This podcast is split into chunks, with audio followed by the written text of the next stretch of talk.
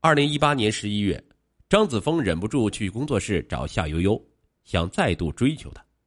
夏悠悠却很绝情，并告诉他，弹性的女生并不代表随便。他从头到尾都没有试着去理解她的世界，所以他们之间再无可能。张子枫知道一切难挽回，可又舍不得放手，他决定真正用心去了解夏悠悠的世界。做了大量的功课后。张子枫才发现自己的狭隘。中国有一点八亿名未婚成年人，但性教育远未跟上时代的步伐。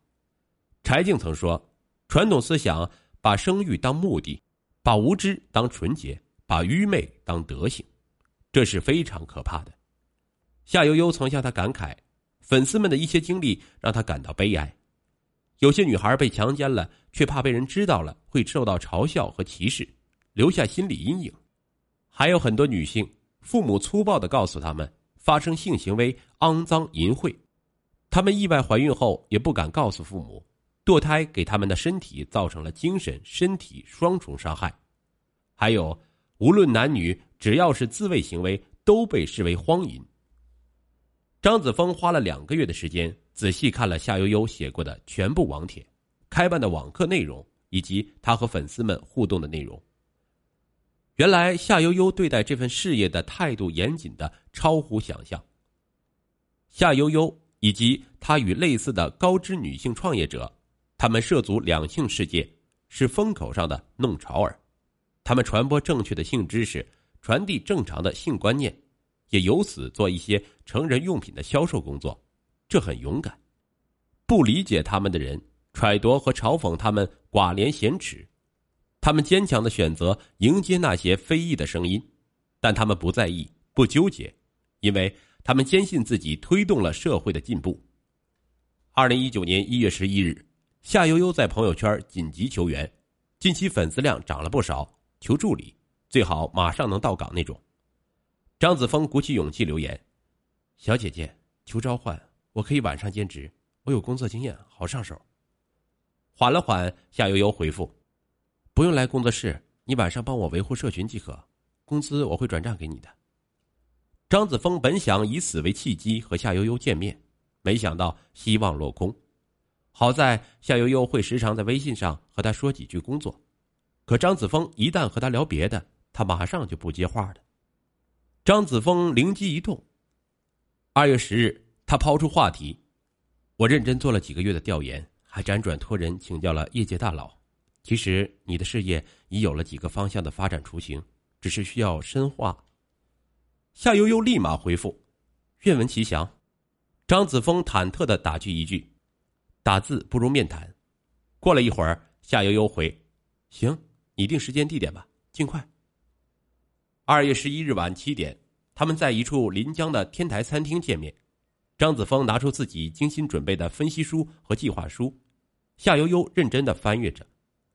商业方面，中国对成人用品的使用率远低于发达国家，但大数据显示，随着人们生活水平的提升，性观念的开放，性消费的风口已经到来。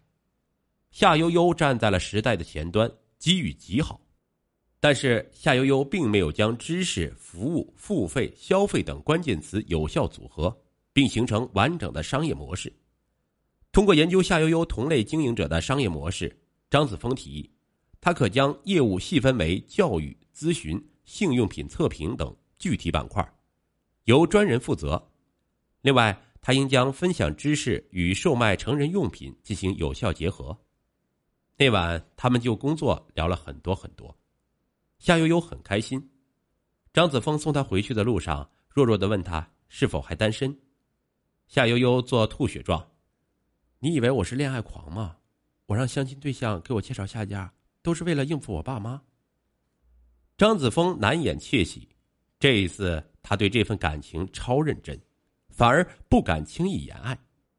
为助力夏悠悠发展，他协助夏悠悠制作搞笑类性学科普小视频，这些视频极受粉丝欢迎，而且转化率也很高。他们有的成为知识付费用户，有的还购买了成人用品。渐渐的，夏悠悠看张子枫的眼神由平淡转为了信任、欣赏。张子枫不确定夏悠悠是否还能接受自己，二人之间有一丝丝的微妙。二零一九年八月十一日晚，张子枫约夏悠悠去东湖绿道骑行，中途休息时，夏悠悠看了眼手机，突然兴奋的尖叫着大喊：“天哪，她生了，是个七斤的男宝！”那是夏悠悠的忠粉中的一位。她一开始的提问，从和男友发生关系会被爸妈鄙视吗？到女生第一次该怎么应对，到如何维护性健康，再到如何养出优质的卵子，合理备孕。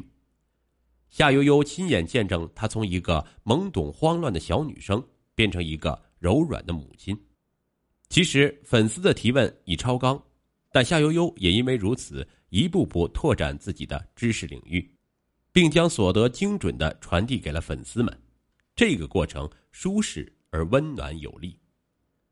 张子枫也知道这个女粉丝，他兴奋的抱着夏悠悠转了好几圈。我为你骄傲，夏悠悠。张子枫竟情不自禁的亲吻了夏悠悠的额头。夏悠悠捶他：“我去，你吃我豆腐！”